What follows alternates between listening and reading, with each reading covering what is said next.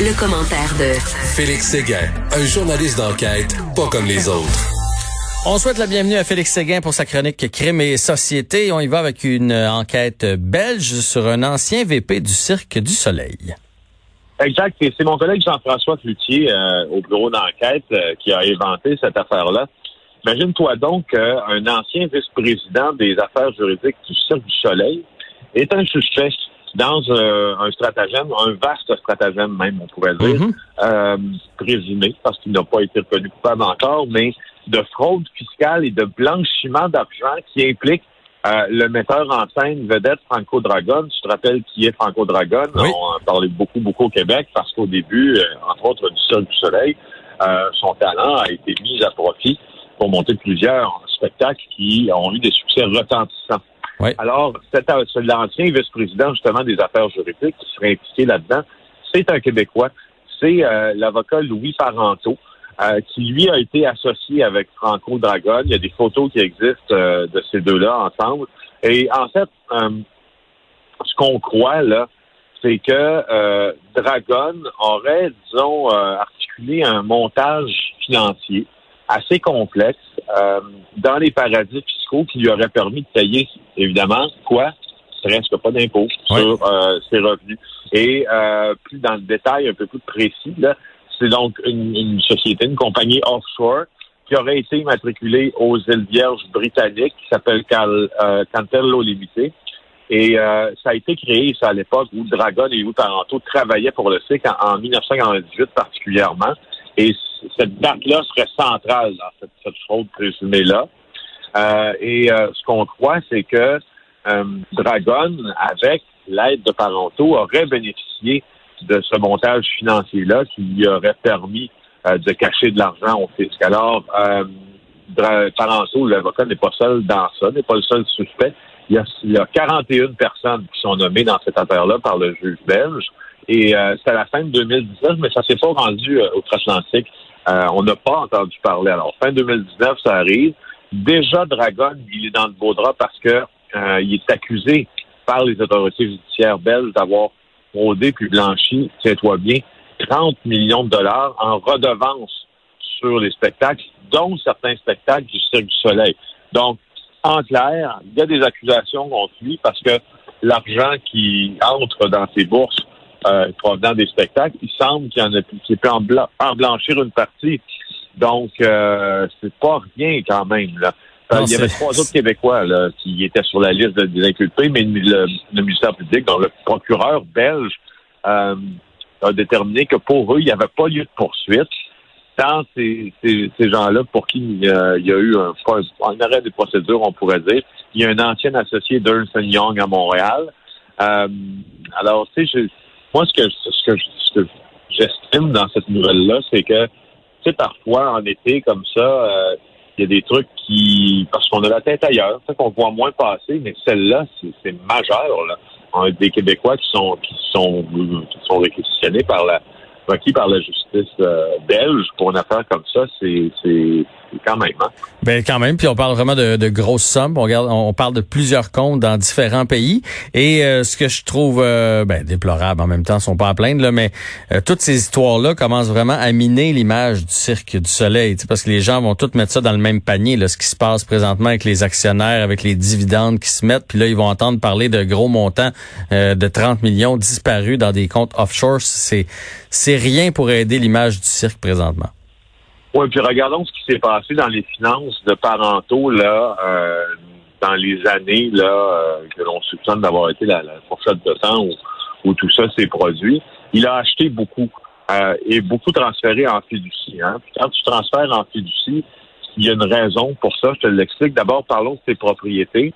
Il a acquis deux maisons très cossues. Il les a payées comptant après sa collaboration avec Franco Dragon en Belgique. 2009, achat d'une maison au lac Brome pour 617 000 2012, euh, maison dans l'arrondissement Outremont pour 1,18 millions de dollars. Et en 2015, tu vois, ces deux propriétés-là sont transférées dans une fiducie, Hmm. euh, la fiducie Louis Parenteau. Euh, et ça, c'est le gros problème des fiducies au Québec, c'est que c'est un régime qui est assez opaque. Euh, c'est compliqué d'aller euh, fouiller dans les fiducies. Ce qu'on sait, c'est que l'un des co-fiduciaires, justement, de la fiducie, c'est Louis Parenteau lui-même et James Heyman pour l'autre. Puis les deux ont été suspectés dans le dossier de Dragon. Juste à dire que euh, ni euh, ni Dragon n'a voulu commenter parce que, tu vois, ça, ça regarde pas bien. Parce que l'acte de fiducie, ça, ça contient une clause selon laquelle les biens de la fiducie sont insaisissables. Alors, c'est pour ça que je te, je parlais de l'importance d'une fiducie.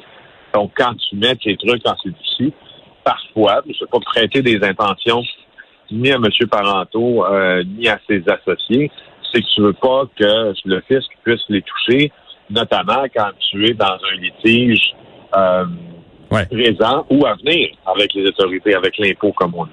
C'est comme on dit, une fiducie, c'est s'il arrivait quelque chose. Fait que si tu as peur qu'il arrive quelque chose, tu te crées une fiducie, puis visiblement, eux autres, eux autres, il y avait le goût de s'en créer une. On va changer de sujet. On va aller parler d'un restaurateur euh, d'une pizzeria qui s'est fait tabasser.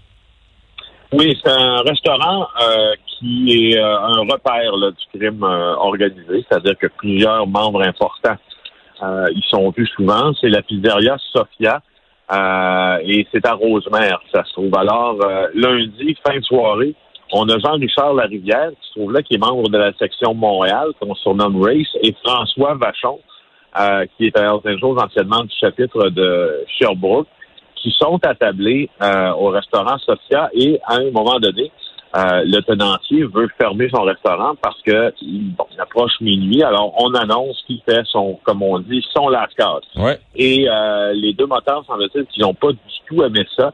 Et ils s'en sont pris physiquement euh, au propriétaire. Ils l'ont blessé sérieusement, assez sérieusement pour qu'il soit transporté à l'hôpital.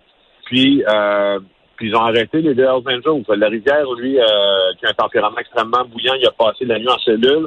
Vachon, lui, a signé une promesse de comparaître à une date là euh, ultérieure, c'est-à-dire qu'il est libéré pour provisoirement les accusations tiennent. Alors, euh, c'est pas c'est des types là qui sont, qui sont importants dans la structure des Hells Puis je te rappelle aussi que dans le passé, les tenanciers de bar ont eu beaucoup de problèmes avec le crime organisé. Mm-hmm. Si on remonte à une époque plus lointaine, il y en a même qui ont été tués à coups de bâton de baseball. Euh, à Terrebonne, cette fois-là, je m'en rappelle bien, je pense que c'est M. Laforêt qui avait été battu à mort à, Terrebonne. Alors, euh, c'est notable, il faut en parler quand ça arrive et c'est pourquoi je t'en parle. Oui, puis mais là, le, le propriétaire, le restaurateur, lui, ne fait pas partie du crime organisé. Ben non, il ne fait pas partie du crime organisé. Euh, il est juste un ami, parce que s'ils sont toujours là-bas, il sait quand même qui se tient dans son dans, dans sa pizzeria. Ben, c'est ça. Les policiers, là, euh, notamment de la Sûreté du Québec, ont, créé des escouades euh, qui, depuis là, deux ans maintenant, là, sillonnent les bars euh, de les bars-restaurants là, de toute la région du Grand Montréal, puis de d'autres aussi au Québec, pour aller offrir une main tendue, si tu veux, aux restaurateurs en leur disant si vous avez des criminels dans votre établissement, vous avez le droit de les refuser. et puis vous devriez le faire, puis on va vous supporter dans ça. Maintenant, quand euh, tu ne prends pas l'occasion de refuser la présence euh, de beaucoup de criminels dans ton établissement, est-ce que ça fait de toi quelqu'un qui est complice? Non. Euh, mais est-ce que ça fait de toi une victime innocente? Ben non plus. Il y en a mm-hmm. qui il y en a qui ont la théorie qu'un restaurant, c'est une zone franche un peu. Tout le monde peut y aller c'est un peu vrai aussi. C'est une zone neutre jusqu'à temps que dans la zone neutre, il se passe des incidents comme ceux-là. Alors, ça devient plus une zone neutre, ça devient un lieu où, euh, des crimes sont commis. Je te rappelle que à la même derrière Sophia, mais du 10-30 l'an dernier, il y a eu un meurtre. Quelqu'un qui a été un jeune, un jeune homme qui a été abattu à bout portant alors qu'il était attablé à cette pizzeria-là, Sophia, mais cette fois au quartier du 30. Bon, ça fait pas de la bonne publicité pour le restaurant, en tout cas, ça c'est sûr et certain. Et, le, le, propriétaire est quand même, euh, il, est, il a été transporté à l'hôpital, mais il est hors de danger. Là, on craint pas pour euh, pour sa vie, il n'y a pas non, de problème. il est hors de danger. On verra son niveau. Euh, je pense que ce seront tous intéressés de, de, de savoir c'est son niveau de collaboration maintenant avec la police. Tout à fait. On va suivre le dossier. Merci beaucoup, Félix Séguin. Merci. Bonne journée à toi.